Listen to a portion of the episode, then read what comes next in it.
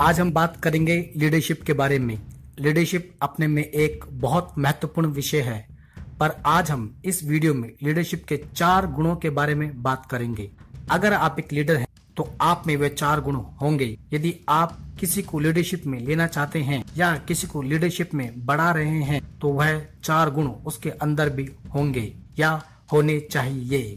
एक बात मैं आपको बता देता हूँ कि जो बिब्लिकल लीडरशिप है, वह अधीनता से महानता की ओर बढ़ती है आपने देखा होगा कि कई परिवार, समाज, राष्ट्र बहुत आगे बढ़ रहे हैं, कारण लीडर्स इसी प्रकार हमें भी अपनी कलिसिया में लीडरों की आवश्यकता है, जो अधीनता में या अधीनता से होते हुए महानता की ओर जाएँ और लोगों को ले जाएँ। हमें भी लीडर चाहिए हमारी कलिसियाओं के लिए, हमारे बाइबल स्टडी ग्रुप के लिए, हमारे युद्ध ग्रुप के लिए, हमारी बहनों की सभाओं के लिए और हमारी आराधना में अगुवाई के लिए हमें भी लीडर्स की आवश्यकता है। मैं आपसे निवेदन करता हूँ कि ये वीडियो आप पूरा देखें यह सिद्धांत आपके जीवन के लिए, आपके सेवा कार्य के लिए और आपके बिज़नेस के लिए भी लाभदायक होंगे। कई बार सवाल आता है कि लीडर को कैसा होना चाहिए।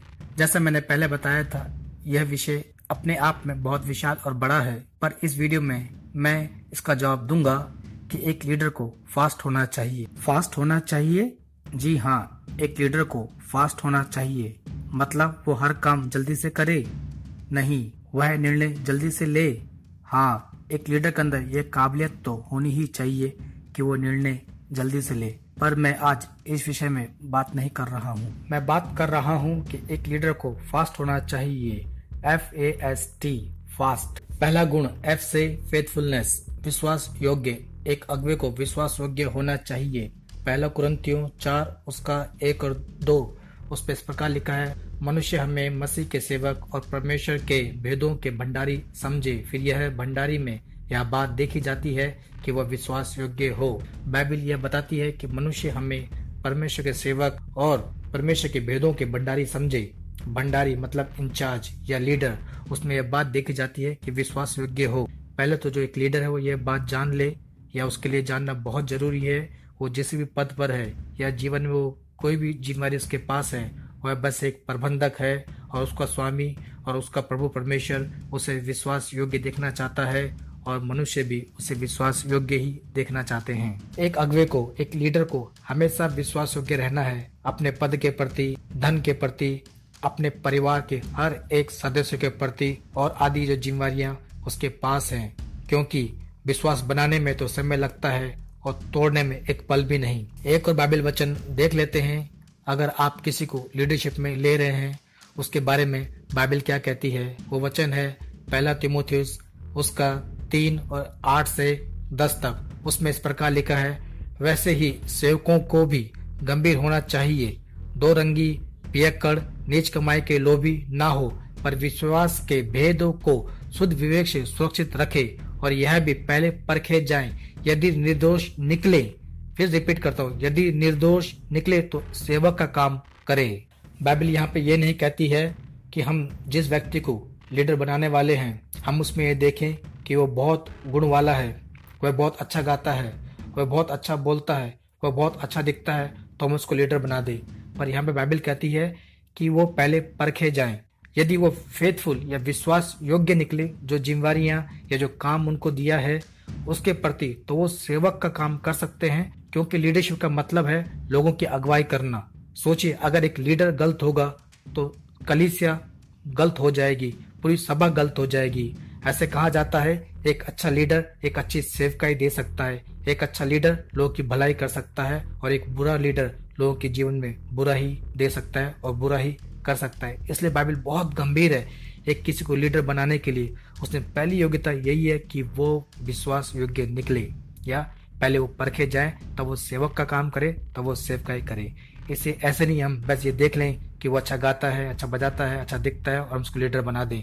और बाद में पता चले उसका टैलेंट तो था मगर वो विश्वास योग्य नहीं था। इसलिए बाइबल कहती है, पहले वो परखे जाएँ। तब यदि निर्दोष निकले तो सेवक का काम करें। इस टॉपिक पे लीडरशिप के बारे में बहुत बोलना चाहता हूँ, मगर वीडियो बड़ा हो जाएगा। अभी हम अपने ही विषय पर रहेंगे, जो हम बात कर रहे हैं। और दूसरा गुण है ए से अवेलेबल उपलब्ध। अगर आप एक अगवे हैं तो आपको अपने लोगों के लिए अवेलेबल होना है, उपलब्ध होना है। आप यीशु मसीह को देखिए। लोग रात को, दिन को, सुबह शाम उनको ढूंढते थे और वो प्रार्थना भी करते थे और लोगों के लिए उपलब्ध भी रहते थे।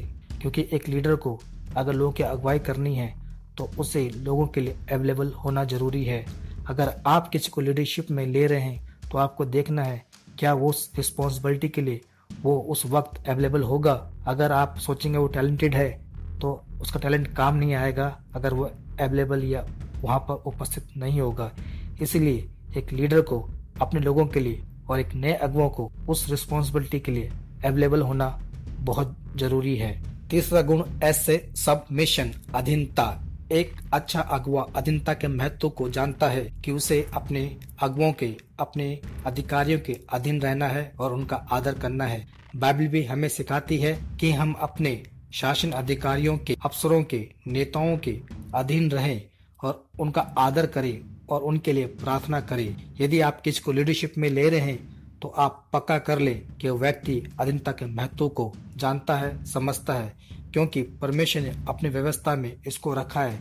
इसलिए हर एक विश्वासी को इसके महत्व को जानना है और अगुओं को लीडर्स को तो इसके लिए एक आदर्श बन जाना है कलीसियाओं और विश्वासियों के लिए। सोचिए, आप एक सड़क पर हैं और कोई भी लाल बत्ती का आदर नहीं कर रहा है, उसके अधीन नहीं है तो क्या होगा? हम सब बुरी व्यवस्था में फंस जाएँगे।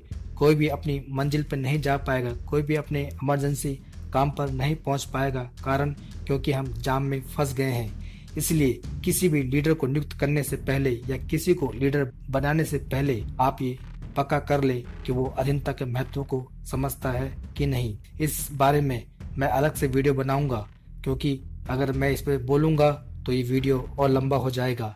मैं चाहता हूँ बस ये जान ले कि एक लीडर के अंदर तीसरा गुण है, वो अपने अगुओं के अधीन रहता है। अगर आप किसी को लीडर बनाने वाले हैं तो देखें वो अधीनता के महत्व को समझता हो और उसके जीवन में अधीनता नज़र भी आती हो कि अपने माँ बाप के प्रति, अपने अगुओं के प्रति, अपने शासन अधिकारियों के प्रति वो अधीन रहे। अगर वो अधीन रहेगा तो आप उसकी उन्नति कर पाएँगे। आखिरी गुण जो एक लीडर में होना चाहिए, वो है टी से टीचेबल, सिखाने योग्य मतलब सीखने वाला व्यक्ति। अगर आप लीडर हैं तो आप हमेशा सीखने के लिए तैयार हैं। आप अधिकतर देखेंगे, जितने भी बड़े लीडर्स हैं, जितने भी महान लीडर्स हैं, वो हमेशा बुक्स पढ़ेंगे। वो हमेशा सीखने के लिए तैयार हैं। वो ये नहीं देखते कि मैं वो किससे सीख रहे हैं। बस वो उसे सीखना चाहते हैं और अपने जीवन में, अपनी सेवकाई में, अपने बिज़नेस में उसको अप्लाई करते हैं। अगर आप एक लीडर हैं तो आप बुक्स पढ़िए, क्योंकि कहते हैं ना, जो रीडर है, वही लीडर है। अगर आप किसी को लीडरशिप में बढ़ा रहे हैं, आप देखिए वो सीखने का हृदय उसका कितना है? या वो हमेशा कहता है, मुझे पता है, मुझे आता है। तो आपको अभी उस पर और काम करना है, क्योंकि एक लीडर को हमेशा सीखने वाला होना चाहिए। तो आखिरी गुण यही है कि एक लीडर हमेशा सीखने वाला है। उसे आप आसानी से सिखा सकते हैं। उसके साथ कोई कठिनाई नहीं है कि आप उसको विवश करना पड़े मजबूर सीखने के लिए। वो इस बात को समझता है कि अगर मुझे ग्रो होना है तो मुझे सीखना है। अगर मुझे लोगों को बढ़ाना है तो पहले मुझे खुद बढ़ना होगा। इसलिए एक लीडर के अंदर एक खास बात होती है कि हमेशा वो सीखता रहता है। इसलिए एक लीडर के अंदर खास बात होती है कि आप उसे सिखा सकते हैं और वो सीखने को तैयार रहता है। तो लीडर के अंदर ये बड़ी क्वालिटी है कि वो टीचेबल है, आप उसे सिखा सकते हैं। हमारे इस पहले लीडरशिप के वीडियो में हमने लीडर के चार गुणों के बारे में बात करी है। तो आप समझ गए होंगे एक लीडर को क्यों फास्ट होना चाहिए। उसे विश्वास योग्य रहना है, उसे अपने लोगों के लिए हमेशा हाजिर रहना है, उसे अगुओं के अधीन रहना है और उसे हमेशा सीखने वाला होना चाहिए। तो ये गुण हम सब के अंदर है, कुछ ज़्यादा, कुछ कम। जो हम पे कम है, हम उसे बढ़ा सकते हैं। तो मैं आपका धन्यवाद करता हूँ कि आपने हमारा वीडियो यहाँ तक देखा है। आप ऐसे ही हमारे वीडियो को लाइक कीजिए, आप शेयर कीजिए। अगर इस बारे में कोई सवाल है तो कमेंट्स बॉक्स में लिखिए। मैं कोशिश करूँगा उसका जवाब मैं दे सकूँ। तो फिर मिलते हैं अगले वीडियो में। धन्यवाद। जय मसीह की।